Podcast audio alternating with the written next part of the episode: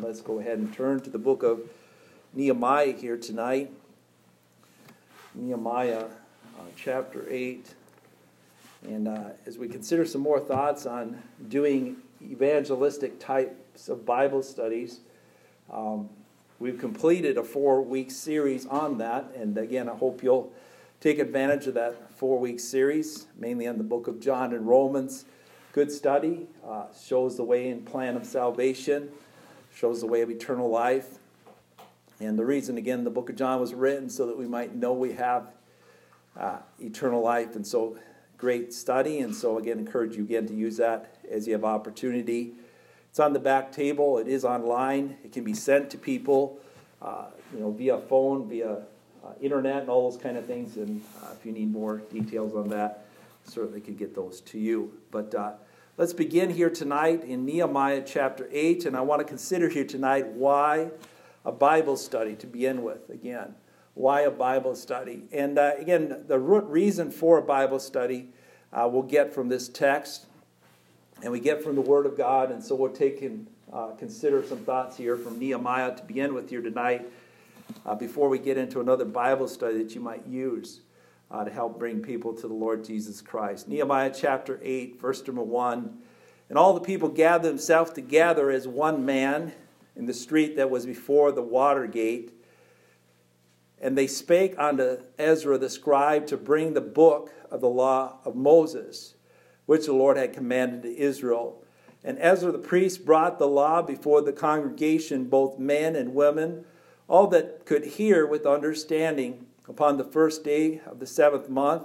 And he read therein before the street that was before the water gate from the morning until midday, uh, before the uh, men and the women and those that could understand. And the ears of all the people were attentive unto the book of the law. And Ezra the scribe stood up upon a pulpit of wood. I'm going to skip through a few verses there. In verse number six, it says, and Ezra blessed the Lord, the Lord, uh, the great God, and all the people answered, Amen and Amen, lifting up their hands, and they worshipped uh, their and bowed their heads and worshiped uh, the Lord with their faces to the ground. And Jeshua and Benaiah and uh, Sherebiah and uh, Jamin and a whole bunch of guys here, Akkub, Akkub and uh, Shabbathiah and Hodijah and Messiah and Kelilah and Azariah and Jozabad and Hanan and uh, Pelilah and the, and the Levites caused the people to understand the law, and the people stood in their places. So they read in the book, in the law of God distinctly, and gave the sense, and caused them to understand the reading. And Nehemiah, which is uh, the Tersh, uh, the Tersha, uh, the Tirshatha, and uh, Ezra, the priest, the scribe, and the Levites that taught the people, said unto all the people, This day is holy unto the Lord your God. Mourn not, nor weep, for all the people wept when they heard the words of the law.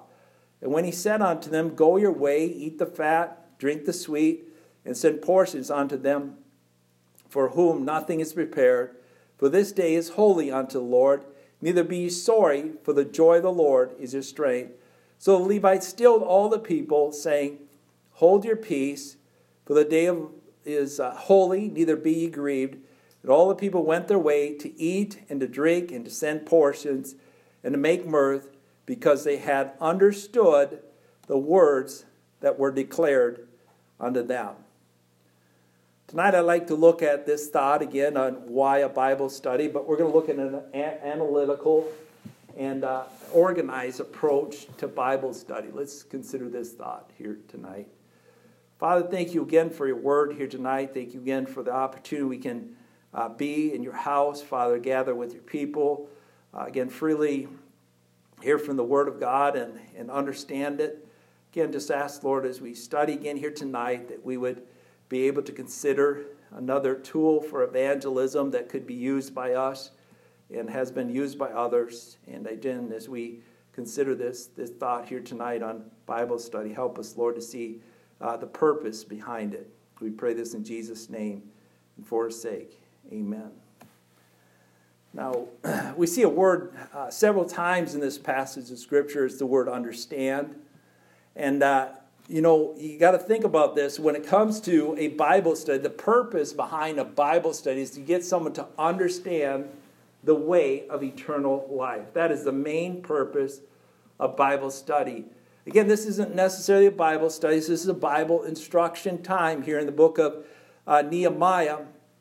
And as Nehemiah and other men again talked and, and, and, and showed forth the word of God, uh, people that were able to understand could hear uh, the word of God. Look at verse number two. It says, And Ezra the priest brought the law before the congregation, both men and women, all that could hear with understanding. So there are people that can understand, there are people that can't understand.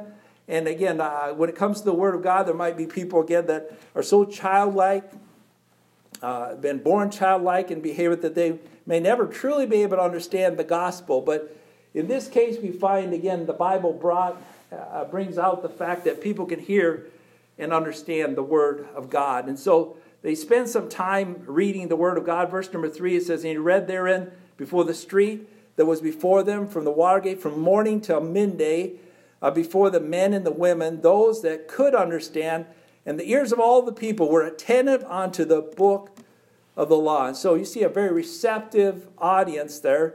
They were attentive to the words of, of, of God. And uh, verse number four, someone might say, well, why do you have uh, pulpits today? Well, I think it might go back to here. It says in Ezra, the scribe stood upon a pulpit of wood and uh, he began to teach the word of God. Verse number five, he opened the book in all sight of the, all the people, and he was above all the people. And when he opened it, all the people stood up. You know, you've probably known of churches where people, when the Bibles open up, they stand for the word of God. They say, "Let us stand in respect to the word of God." Where does that come from? I believe it comes here from Nehemiah chapter 8 out of respect for the word of God let's stand to the word of God and so they did that it goes on there and mentions they said amen and amen. And so uh, I just want to mention if you say amen or amen, that's okay because they said that uh, to the words of God. As they heard the word of God, different guys were involved with teaching there. Verse number seven, it says in Jeshua and Benaniah and all these guys with different names. And the Levites, verse 7, caused the people to understand the law, and the people stood in their place. So they read in the book in the law of God distinctly, it gave sense and caused them to understand the reading. And it goes on from there and says a number of different things. And it says in verse number 12, it says, And all the people went their way to drink and to send portions and to make a great mirth because they had understood the words that were declared unto them. Now, you see here in the Bible people open to hearing the Word of God, people attending to the Word of God, people that actually wept after hearing the Word of God. It talks about there in verse number 9, they're weeping and mourning uh, because of what they hear in the Word of God. Maybe it's because they haven't been doing what they're supposed to be doing. Maybe there's things that they should be doing that they haven't been doing. Could be sins of neglect or sins of uh, doing wrong or right or whatever it might be, but they were responding to the Word of God and they're understanding the Word of God. And uh, someone says, Why a Bible study? So, you, as a, a, as a Bible study instructor, can give the Word of God to someone else that they might understand. They might understand what the Word of God says. And it says there, verse number 8, it says, and, the, and they read the book of the law of God distinctly, gave the sense, caused them to understand the reading. So they exposited on the Word of God. They gave the sense. They helped them to understand what the Word of God was saying. That they didn't just read it. They actually helped the people understand it. And so, why Bible study here tonight? Just give you some reasons for Bible study again, because people just don't understand God's Word and God's will. And they don't, many of them don't know, don't have any clue when it comes to eternal life, how eternal life can be obtained. And so, Again, you want to study the Bible with someone because it'll help bring someone to a place of understanding.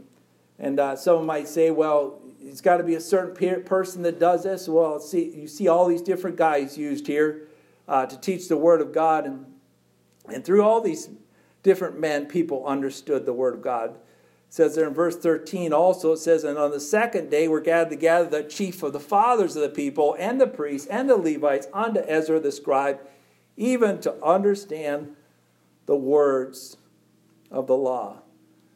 And so you saw, I believe, again, the, even some of those instructors and chief people there wanting to know what the Word of God says. And so, again, when it comes to having a Bible study, just ask someone, Would you like to know how to have eternal life? If you would, I'd be glad to have Bible study with you so that you might know how to have eternal life. And so, again, the purpose for Bible study is to bring about an understanding.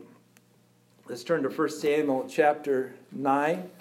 1 Samuel chapter 9. Another reason for Bible study is to, share uh, the Word of God with someone else that, again, might need it for uh, some part of their life or might need it for comfort. They might need it for encouragement. They might need it for hope, um, etc. We see again Samuel, the prophet Samuel, share the Word of God with Saul. And again, we should be sharing the Word of God with other people. 1 Samuel chapter 9, verse number 25. It says, And when they were come down from the high place unto the city, Samuel communed with Saul upon the top of his house, and they arose early. And it came to pass about the spring of the day that Samuel called Saul to the top of the house and said, Up, that I may send thee away. And Saul arose, and they went forth out, both of them and he and Samuel brought. And as they were going down the end of the city, Samuel said to Saul, Bid the servants pass over on before us, and pass on. But stand thou still a while, that I might show thee the word of God. And another purpose we have for Bible study is just showing people the word of God. A lot of people live under a traditional worship system. They might live under some kind of religion, but your desire is to share with them some of the Word of God. Now, I know this is a prophet sharing the Word of God with Saul, again, a king. And certainly, again, this is a little different, but it's good for us to share the Word of God. Let's turn to 2 Kings chapter 17. Purpose of Bible study is to bring about understanding. Secondly, is to instill a biblical fear of God. And so, you know, some people are going through life, they have no idea uh, about what might be in, in, in store for them in the future. And now, one of the purposes of Bible study is to instill a biblical fear of God in them. Second Kings chapter 17 and, and picking up there verse number 24. and the king of Assyria brought men from Babylon, from uh, Cuthah, and from Ava, and from Hamath, and from uh, uh, and, and placed the cities of Samaria instead of the children of Israel, and they possessed Samaria and, and dwelt in the cities thereof. And so it was at the beginning of their dwellings there that they feared not the Lord. Therefore the Lord sent lions among them, which slew some of them. Therefore they spake to the king of uh, Assyria, saying, The nations are, thou hast removed and placed in the cities of Samaria know not the manner of, of the God of the land. Therefore he hath sent lions among them, and behold, they slay them, because they know not the manner of God of the land. The king of Assyria commanded, saying, Carry thither one of the priests who brought them from thence, and let them go and dwell there, and let them teach them the manner of God uh, of God in the land. Then one of the priests whom he had carried away from Samaria came and dwelt in Bethel and taught them how they should fear the Lord. Why Bible studies? Another good reason for Bible studies so that people would learn to fear the Lord. Some people don't fear the Lord. They don't serve the Lord. They don't love the Lord. They're not necessarily living for the Lord. They might be confused about the Lord and who the Lord is. And so we would teach them the fear of the Lord. And again, it's necessary in Bible study to seek to be a guide. Again, the Ethiopian eunuch needed a guide. How can someone, how can I understand this, you know, basically this prophet Isaiah unless, unless somebody guides me? Uh, Romans chapter 10, verse 14, we looked at there last week, talks about how shall they hear without a preacher? There's need for someone to teach or to preach or to tell someone uh, the words of God. Verse 27, the last part of the verse, it says, And let him teach them the manner of God, of the God of the land. And so people need to just know plainly about God. Third reason for Bible study, and let's turn to Psalm chapter 51. I just want to cover this quickly. Uh, again, it's very important, but let's cover it quickly. Psalm 51 and verse number 13. Why Bible study? To bring sinners to conversion and to salvation. Psalm 51, verse number 13. The Bible says, Then will I teach transgressors thy ways, and sinners shall be converted unto thee. I'll teach with the purpose of what? That sinners would be converted to thee. Again, John chapter 20, verse number 31 tells us again, the Bible was written so that people might know that they have eternal life. And so we need to share the Word of God, give them understanding, help them to understand the Scriptures through analytical and uh, scriptural means uh, to instill a biblical fear of God and to bring uh, sinners towards salvation. Some may not get saved, but they can certainly uh, get saved. Some will along the way. And so let's consider here tonight some thoughts on not only why a Bible study, but what's another Bible study that we could use. And I've pointed this out in the past, and we've had it here for quite some time, but there's a Salvation Bible Basics Bible study by Doug Hammond. And I just want to give you a little overview of that study here tonight. Let's turn to 1 Samuel chapter 16. We're not going to go through it like we did this last study, but uh, I just want to give you a little overview of this study in case you want to use it. Again, I would encourage you to use this especially.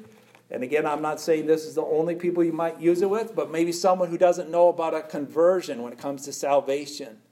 In other words, someone that doesn't understand you must be lost and then you must be saved. There are two places and points uh, of life. You're either saved or you're lost. You're lost or you're saved. Uh, you might use it with someone who believes in maybe, you know, you just grow into salvation. You just grow into it. You're a Christian. You're born in a Christian home and that sort of thing. But it's a good study. It's different than the other study. The other study was kind of a question answer, read the Bible uh, give an answer kind of a Bible study. This is plainly just a study that uh, you go through with someone else where you read this study together. And again, it's maybe a little bit odd that way, so it may not be something you want to use with everyone. But uh, you're going to say, I want to study this Bible study with you because it'll help you understand eternal life. Let's turn to 1 Samuel chapter 16 uh, the basis of this study is to see how God looks at things. I think if you would read through that study, that four part study, you would see how does God look at things. We have a vantage point, God has a vantage point. How does God look at things? 1 Samuel chapter 16, verse 7. One of the first verses that are used in that study is right here, 1 Samuel 16, verse 7. It says, But the Lord said to Samuel, Look not on his countenance or on the height of his stature, because I've refused him. For the Lord seeth not as man seeth, for man looketh on the outward appearance, and the Lord looketh upon the heart. And so I just want to go through each of those lessons. Again, just kind of giving an overview of each lesson. The first lesson, there's four lessons, there's four parts to it. Take about an hour each uh, part there. The first lesson deals with facing God based on truth. Facing God based on truth. Let's turn to Romans chapter 2. Romans chapter 2. You're going to face God. Everybody someday is going to face God based on truth. And uh, whether someone wants to believe the words of truth and uh, know the words of truth and know what God says about the truth, that's important. Because the Bible says here in Romans chapter 2 and verse number 1 and 2, the Bible says, Therefore thou art inexcusable, O man, whosoever thou that judgest, for wherewith thou judgest another, thou condemnest thyself, for thou that judgest doest the same things. And then notice this verse, but we are sure that the judgment of God is according to truth against them that commit such things. The judgment of God is according to truth. You'll face God based on the truth. We looked at this verse this morning. Let's turn over to Romans chapter 14. You'll be facing God according to Bible truth, not according to traditions, not according to maybe uh, church ideas or whatever religious ideas, but you'll face God according to the truth. Romans chapter 14, verse number 12, it says, So that every one of us shall give account of himself to God. It's you and God, it's you and the truth. One can believe whatever they want to believe, but one day you will face God based on the truth. That's what lesson one is about. You'll be held accountable to God's truth. You'll be held accountable to God's commandments. You'll be held uh, accountable to what the scripture says. And so, lesson one is about the truth. It too, like that first study that we looked at last week there, or a few weeks ago, uh, deals with the Ten Commandments and, and covers them extensively. So it's similar to the eternal life Bible study that we looked at. But let's turn to Ecclesiastes chapter 11. People might say, well, I can do what you want. I understand you can do what you want. And again, this Bible study goes into yes, you can do what you want. You can uh, believe what you want. You can do what you want. You can choose what you want.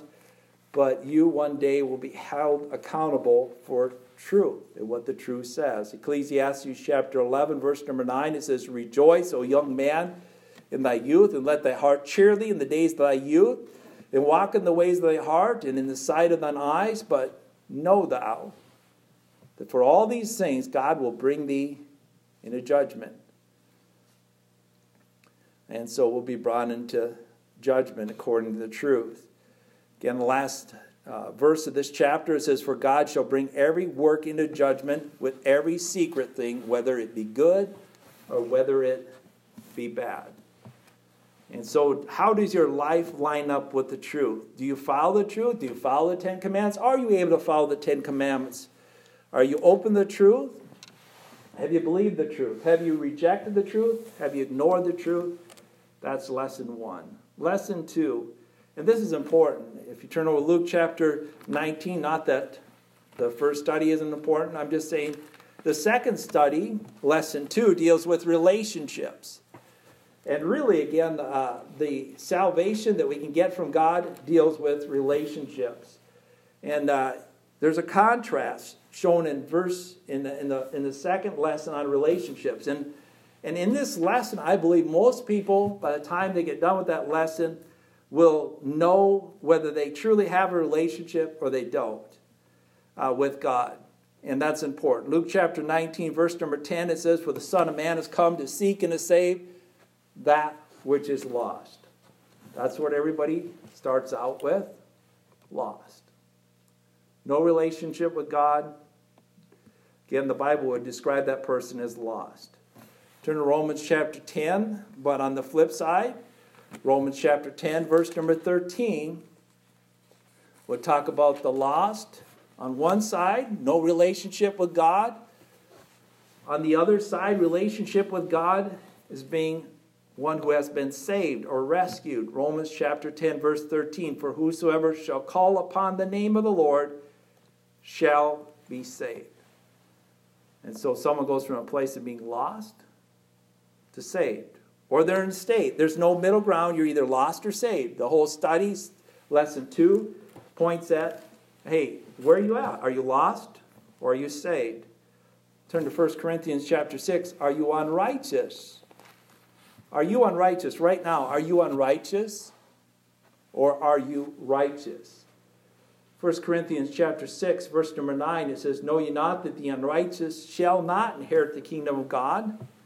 Be not deceived, neither fornicators, nor idolaters, nor adulterers, nor effeminate, nor abusers of themselves of mankind, nor thieves, nor covetous, nor drunkards, nor revilers, nor extortioners shall inherit the kingdom of God, but such were some of you. But ye are washed, ye are sanctified, ye are justified in the name of the Lord Jesus and by the Spirit of God. And so, on one side, there's the unrighteous, those not right in God's eyes. On the other side are the righteous, those that have been washed, those that have been sanctified, uh, those that have been justified, and again, they are then righteous, not because of their righteousness, but by the righteousness of God. And again, the study goes on uh, looking at different things like are you unforgiven or forgiven? Right now, are you unforgiven or forgiven? You're one and the other. Are you an enemy of God or are you a friend? Are you reconciled to God? Where are you at spiritually? Are you condemned right now or are you not condemned? Again, John chapter 3, verse 18 uh, speaks about being not condemned or being condemned based on belief. Let's turn to Romans chapter 5. Are you condemned or are you not condemned? Everybody starts under the condemnation of God, and everyone needs to be moved to that position of being under no condemnation any longer. Romans chapter 5, verse number 1, it says, Therefore, being justified by faith, we have peace with God through the Lord Jesus Christ. Justified by faith. And so it speaks of this need for a relationship with God by faith without works.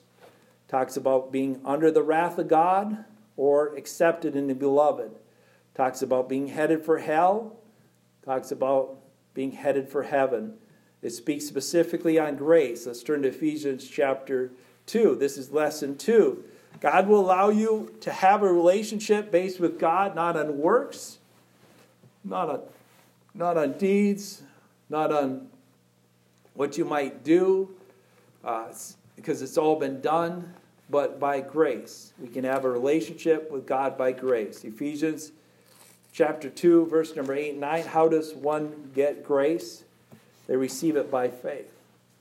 Ephesians chapter 2, verse number 8. For by grace are you saved through faith, and not, not of yourself. It's a gift of God not of works, lest any man should boast. And so, if they're going to gain a relationship with God, they're going to get it based on grace and faith in the Lord Jesus Christ. And so, uh, lesson two, very relational. They either have a relationship with God or they don't. There's no in between God. Either you're saved or you're lost. You're either unrighteous or you're righteous. You're forgiven or unforgiven. You're either reconciled to God or you're still an enemy of God. You're either in a place of condemnation or commendation. You're either under the wrath of God or accepted and beloved. You're either headed for hell or you're headed for heaven. So it lays these things out for someone to see. Uh, again, relationship, salvation is relational. Let's turn to Romans chapter 11. And then in lesson number three, you see the provision of the gospel. And uh, there's a lot on that as far as the provision of the gospel. Uh, in, in lesson three, there's thoughts on Jesus, there's thoughts on the blood, there's thoughts on, uh, again, salvation and uh, salvation, and, and, and, especially, again, uh, kind of um, goes into, uh, you know, the need for having salvation by grace without works. And so Romans chapter 11 says this, verse number 16. It says, And if by grace, then it's no more works, otherwise, grace is no more grace. But if it be of works, then it's no more grace, otherwise, work is no more work. And so it lays out the difference between grace and works. Let's turn to Romans chapter 1. For those who maybe believe in somehow salvation or eternal life might come through baptism, uh, it shows from the scripture here, Romans chapter 1 and uh, verse number 16 and following, that we are not saved uh, by, again, anything but the, the precious, precious blood of Jesus through the gospel of Jesus. Romans chapter 1, verse 16, it says, For I'm not ashamed of the gospel of Christ. For it is the power of God and the salvation to everyone that believeth, to the Jews first, and also to the Greeks. And so there's an emphasis on what the gospel is and the good news can save.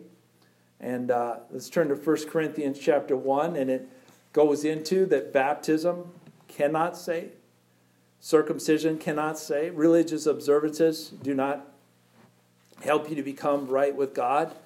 Uh, 1 Corinthians chapter 1, verse 17, it says, For Christ sent me not to baptize, but to preach the gospel, not with words of wisdom, lest the cross of Christ should be none of fact.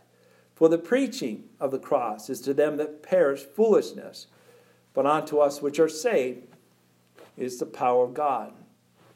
And so we see here in the Bible, uh, Christ didn't send people to baptize people, but rather to preach the gospel of Christ and the cross that people might be saved. It goes into what the gospel is, and uh, we can look over there if you would. Uh, let's turn to 2 Corinthians chapter 15. I mean, sorry, 1 Corinthians chapter 15. And uh, it outlines what the gospel is. It goes into why the gospel is good news to all that hear it. And uh, 1 Corinthians 15, verse 1, it says, Moreover, brethren, I declare unto you the gospel which I preached unto you, which ye have also received, wherein you stand, by which you are saved if you keep in memory that which I've preached unto you, unless you have believed in vain. For I delivered unto you first of all that which I received, how that Christ died for our sins, according to Scripture, and that he was buried, and he rose again the third day, according to Scriptures. And so it outlays what the gospel is. Man must believe and receive the good news of the gospel. Christ is our substitute for our sins uh, again, through the death, burial, and resurrection, we can have life through Jesus Christ. God sought to make reconciliation for us, the blood of Jesus Christ.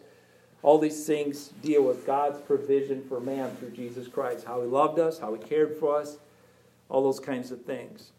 And then the last part, if you turn to Mark chapter 1, the last lesson is extensive too. It deals with two ingredients in salvation. We call them the Siamese twins of salvation, repentance, and faith. And so, Mark chapter 1, let's turn over there. Two ingredients in salvation, and they go, he, go, he goes into great detail here. Again, this study is something you read along with the other person, and they read as you read. Each week, there are uh, review type things that can be done. There are handouts uh, between there uh, that can be, uh, or outlines, if you would, that are available that kind of break down the lessons into their main points.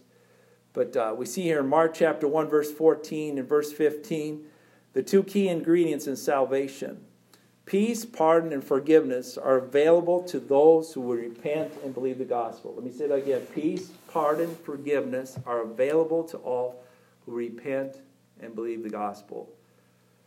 Mark chapter 1, verse 14 and 15. Now, after John was put in prison, Jesus came into Galilee preaching the kingdom of God and saying, The time is fulfilled, the kingdom of God is at hand. Repent ye and believe the gospel. And so we see both them mentioned here, and they're mentioned throughout the scripture. Let's turn to Acts chapter 20. Acts chapter 20. Where's this repentance to be placed? Where's this faith to be placed? Uh, Acts chapter 20 tells us where this repentance is directed towards. And again, I get over there, Acts chapter 20, verse number 20 and 21. It says, And how I kept back nothing that was profitable unto you, but have showed you and taught you publicly and from house to house, testifying both to the Jews and also to the Greeks repentance towards God and faith toward our Lord Jesus Christ. And so repentance is toward God, just like the Ninevites were sorry towards God, just like, again, that uh, person there, again, who was caught in adultery, the very act was sorry towards God, just like that lady, just like uh, Mark, I mean, sorry, John chapter 4, we see repentance towards God, sorry towards God, and uh, again, uh, uh, repentance towards God, and then faith or trust in the Lord Jesus Christ. And so our, our trust needs to be in the Lord Jesus Christ. And so the sinner, seeing their sinfulness, seeing that they cannot follow the Ten Commandments, seeing that they fall short of the glory of God, they see Jesus to be that person that can uh, build that bridge between them and God. And again, they accept the Lord Jesus Christ as their Savior and Lord.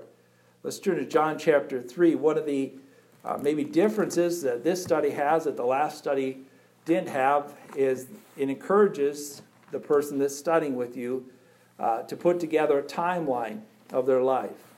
And again, as they're going through this last lesson there, they're supposed to put together a timeline of their life, beginning with their physical birth. Uh, when was your physical birth? You could ask them that question. And uh, my physical birth was October 25th, 1969. That was when I was born to this world. That's when uh, they would say my birthday, my physical birthday was. And then you're going to ask them, when was your day of salvation? When did you get saved? Um, for some, they'd say, well, I don't, never heard about being saved or born again. Um, don't know. But uh, you would say, whatever your birthday is, your second birthday, if you would, your day of salvation. Um, for me, it was May 27, 1989. Um, and then you'd say, well, what are you going to talk to them about? Well, you're going to talk to them about the new birth. And again, we talked about witnessing, um, emphasizing the new birth. John chapter 3, verse number 3 and verse number 6, this needs to be done especially with people that are religious. They might be very zealous, they might be teaching in a church, they might be members of a choir, they might be in a position of teaching a Sunday school class or whatever it might be. But yet, in John 3, verse 3, Jesus said to this man who was religious, was a follower of the Bible to some degree, was a teacher. Uh, again, when it comes to the scriptures, etc., he said to him in verse 3, it says, Jesus answered and said unto him, Verily, verily, I say unto you, except a man be born again, he cannot see the kingdom of God. And so, this last lesson lays out the need for a new birth, a day of salvation. Luke chapter 19 talks about the day of salvation also verse 6 and verse 7, it says, That which is born of the flesh is flesh, that which is born of the spirit is spirit. Marvel not that I said unto you, must be born again. There's a fleshly birth, which is a physical birth, and there's a spiritual birth, and that comes from above. Let's turn back to John chapter 1. In explaining the new birth, one must explain to them that their part in the new birth is to repent and believe on Jesus or trust in Jesus, God's part in uh, salvation is to birth them into his family. John chapter 1, verse 12, it says, But as many as received him, as you receive him as Messiah, Lord, you receive him as your Savior. To them gave he power to become the sons of the God, even to them that believe on his name, which were born not of blood, nor the will of the flesh, nor the will of man, but of God. And so our part is to believe, receive. And God's part is to birth us into his family. Let's turn back to Nehemiah chapter 8. Why should we, again, be involved in a Bible study situation? Again, to give someone understanding of salvation or eternal life. Secondly, to bring about a fear of the Lord.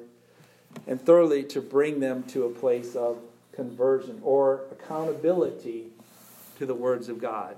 Nehemiah chapter 8. Let's turn back there and we'll just read a few verses and we'll end here tonight.